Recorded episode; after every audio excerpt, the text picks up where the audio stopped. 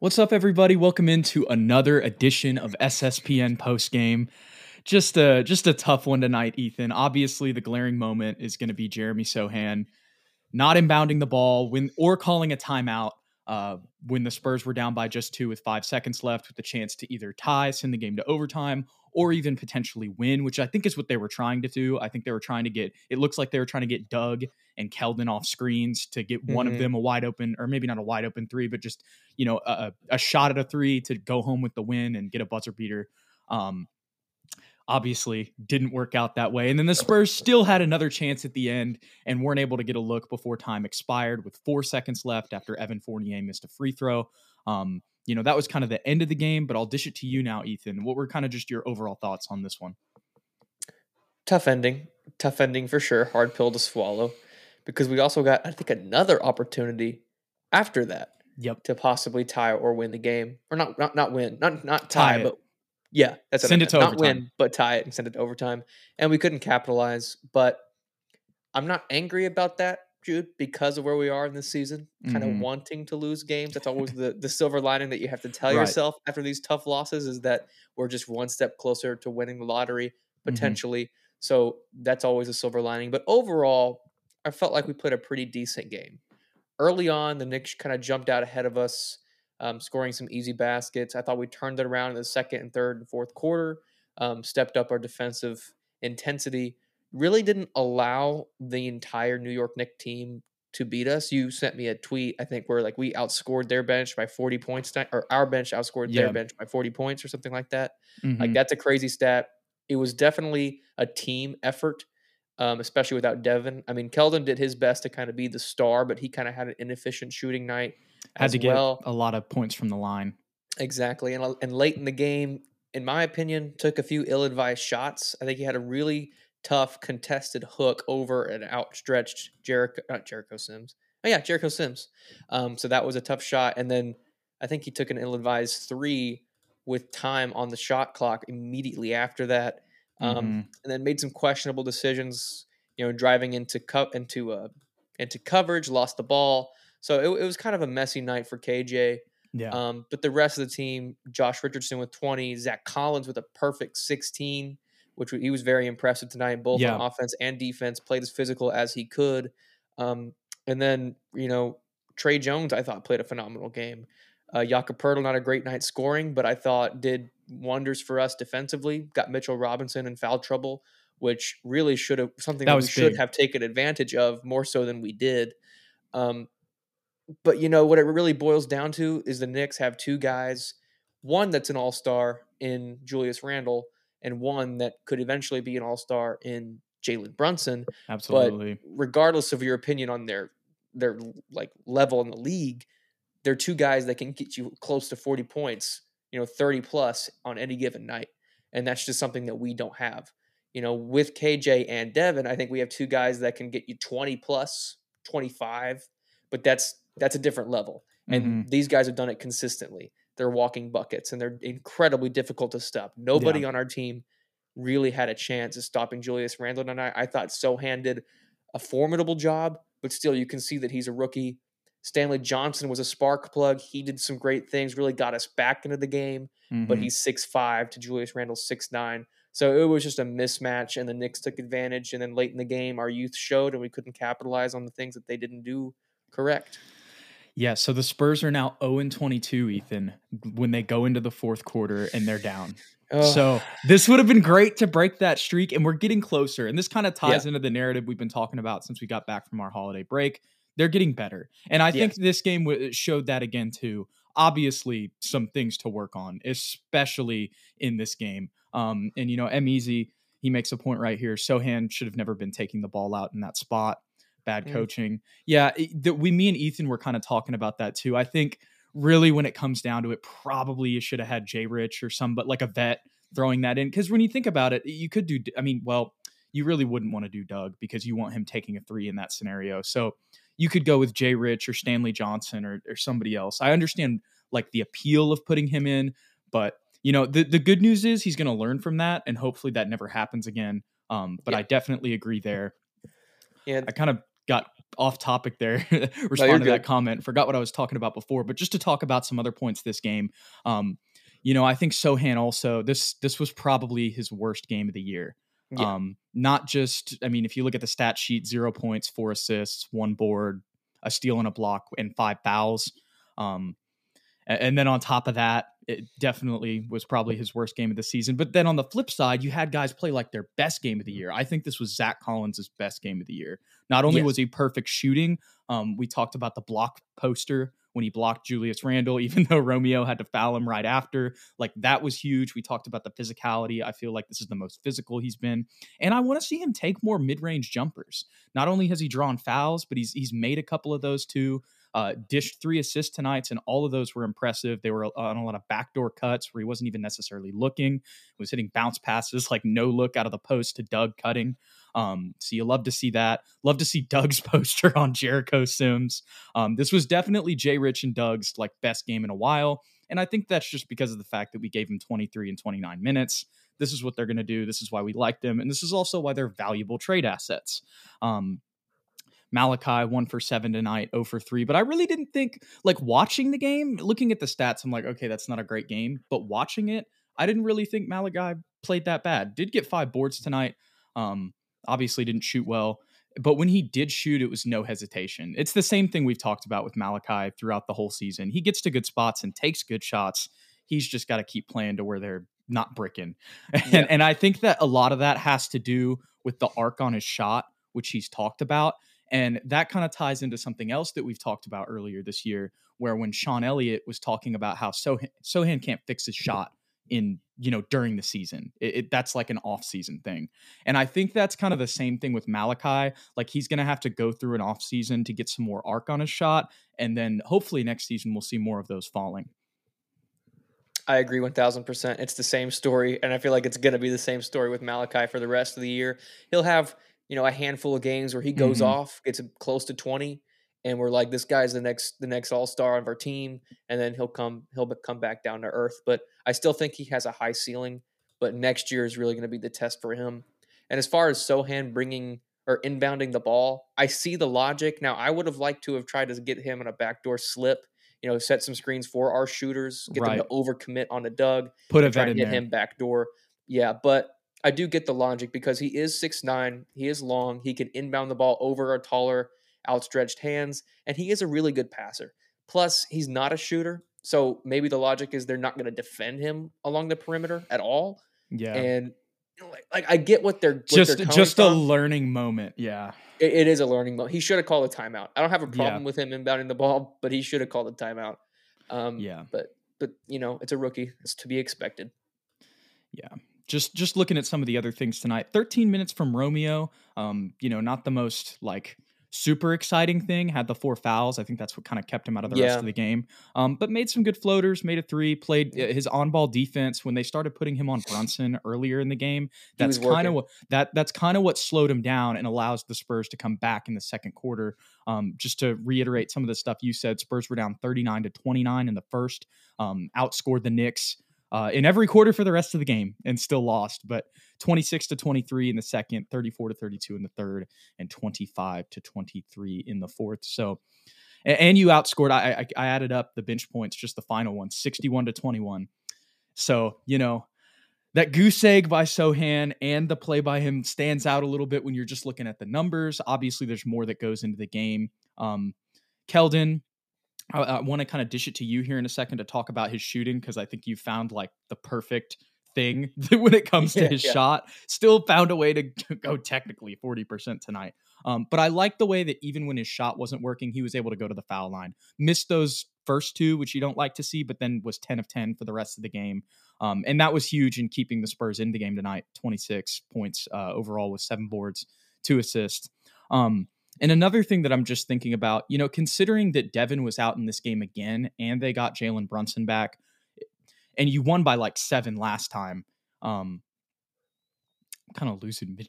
I'm losing my train of thought like mid sentence here. But uh, okay, the point is, is that it was you know with, with them getting Jalen Brunson back and not having Devin tonight, it was an impressive. It was it was still a good game for the Spurs, but when you consider the context of how they lost, um, like like it was a valiant effort. That's the better way to describe it. But the context of how they lost is is frustrating. But that's also.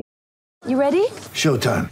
On May 3rd, summer starts with the Fall Guy. Let's do it later. Let's drink a spicy margarita. Make some bad decisions. Yes.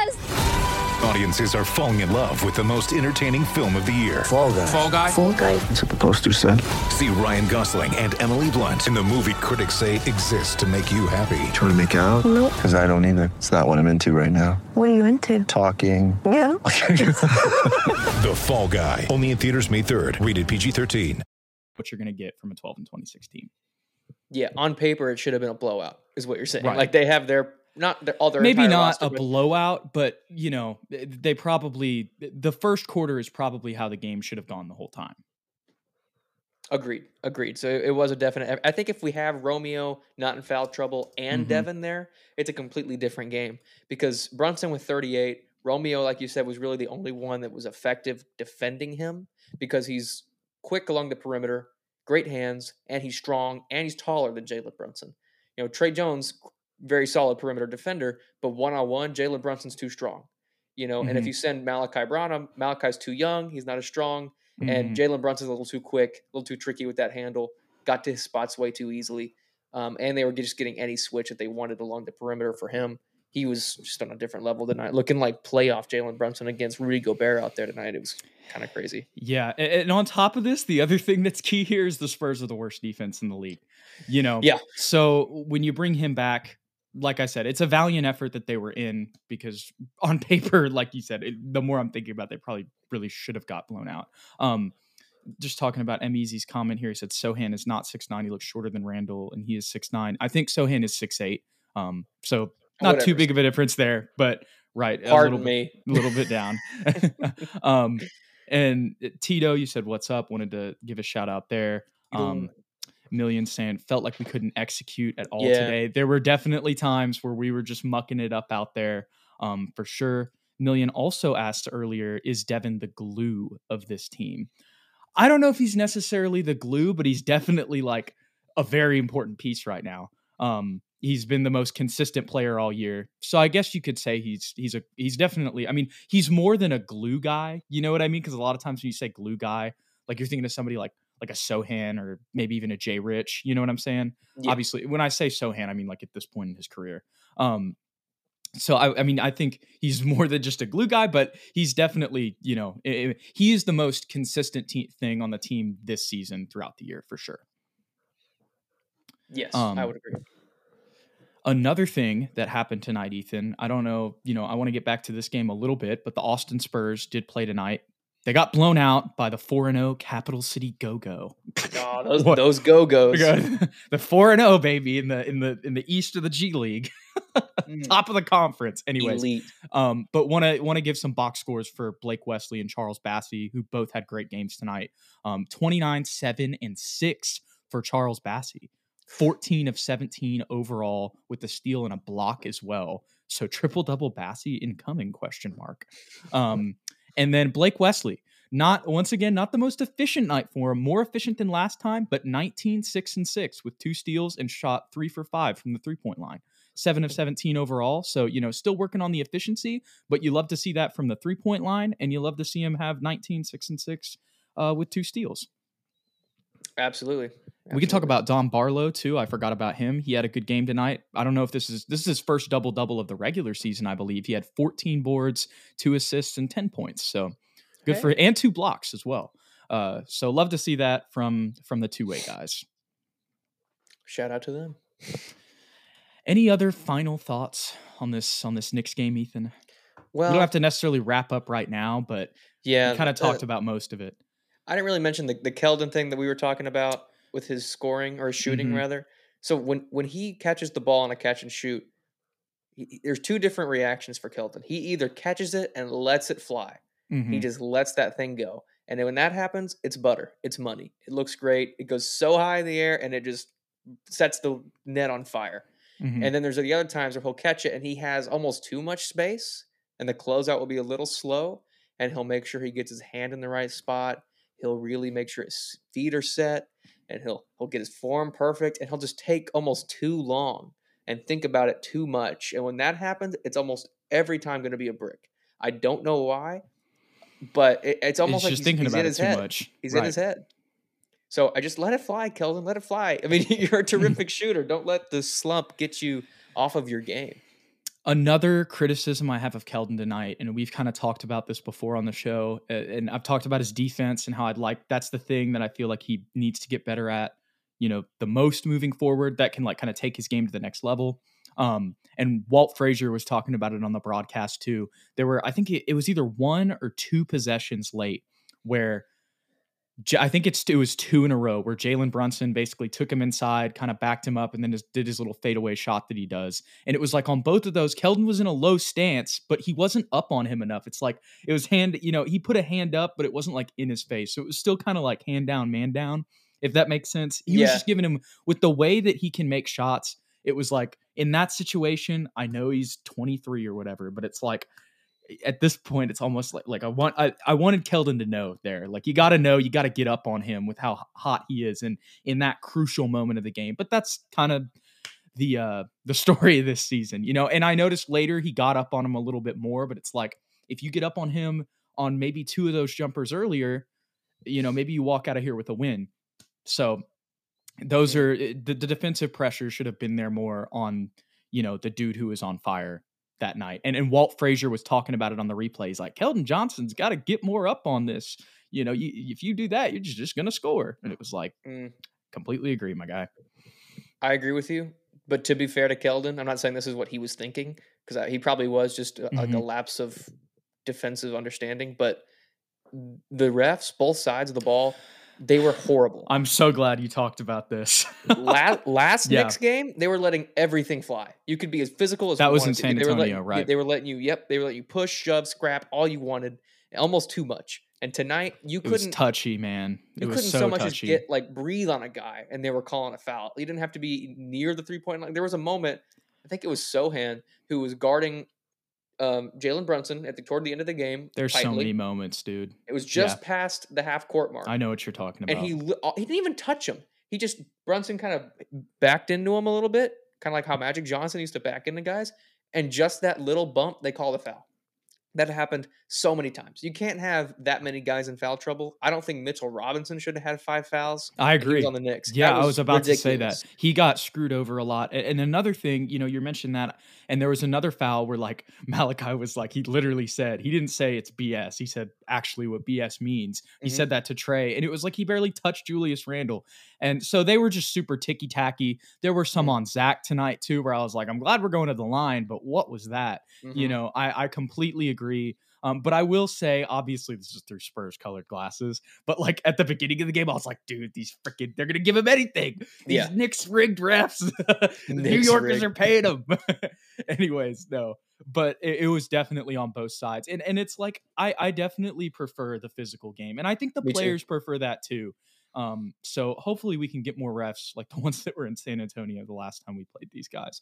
Um, M actually brings up a he brings up a good point here. Um, did you notice that Pop's assistant drew up the last two plays in crunch time SMH? I did see Mitch Johnson uh, rack it up, and, and that's just you know interesting though. You know, just with the whole retirement thing, I think that's just a, a a interesting thing to note.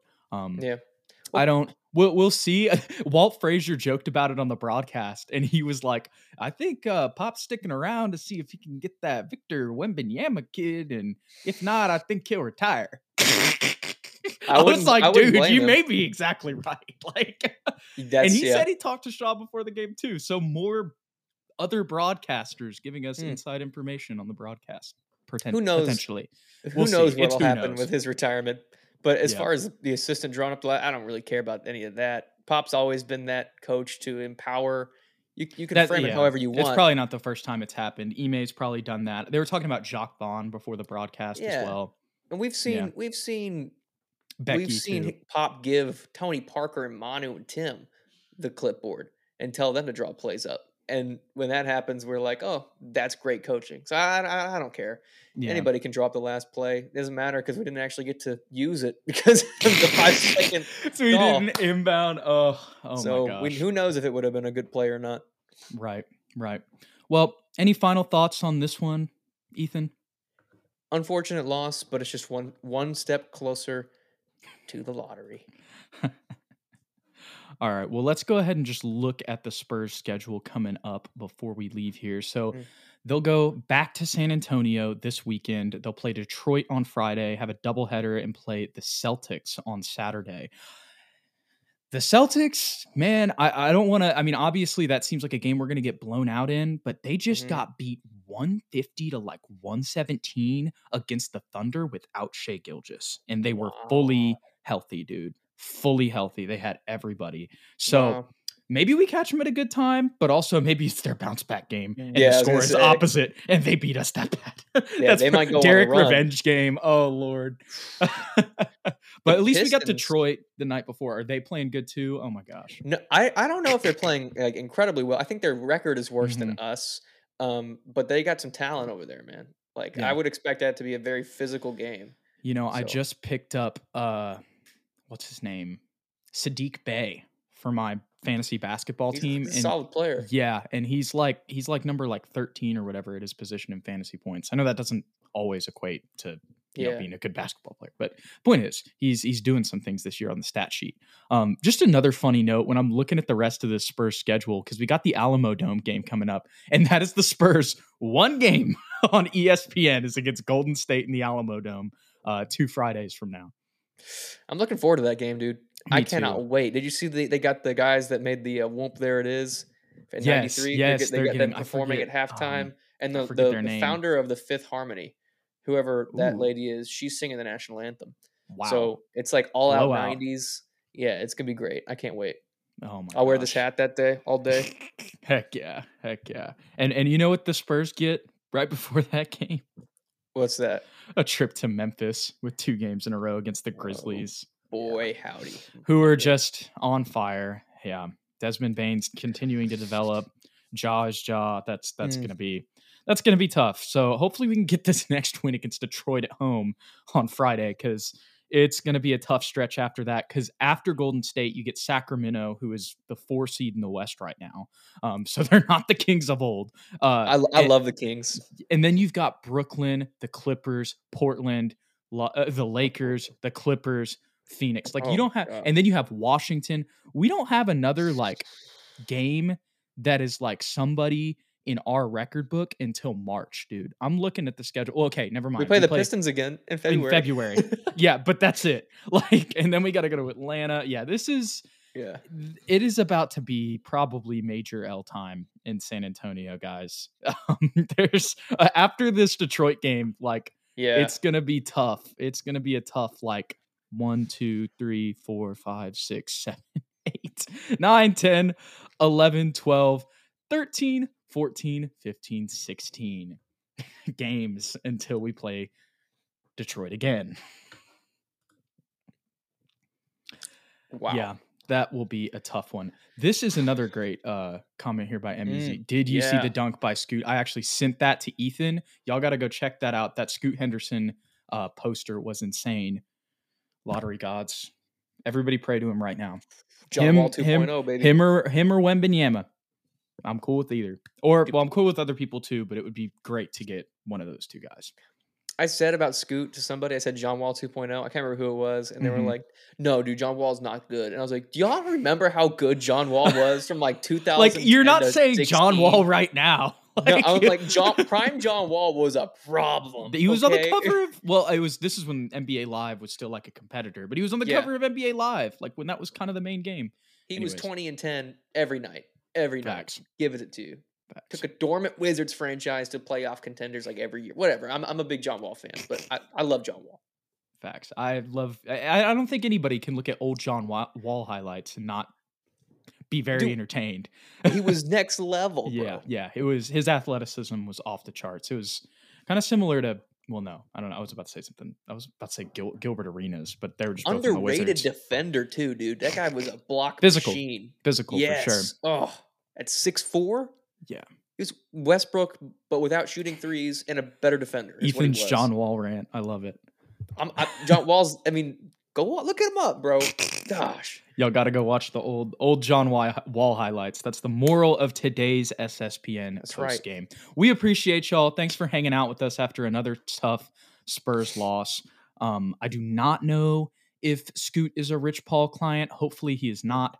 Um, without that with Dejounte, uh, so we'll see. But um, anyways, once again, appreciate y'all. Don't forget to like and subscribe if you enjoy the show. Tell your friends, tell your family, all that good stuff. Uh, if you want to stay updated with the show, follow us on Twitter. If you want to watch it there, you can watch it at SSPN on YT, at Jude McLaren, at Ethan underscore Quintero to stay updated with episodes and all that good stuff.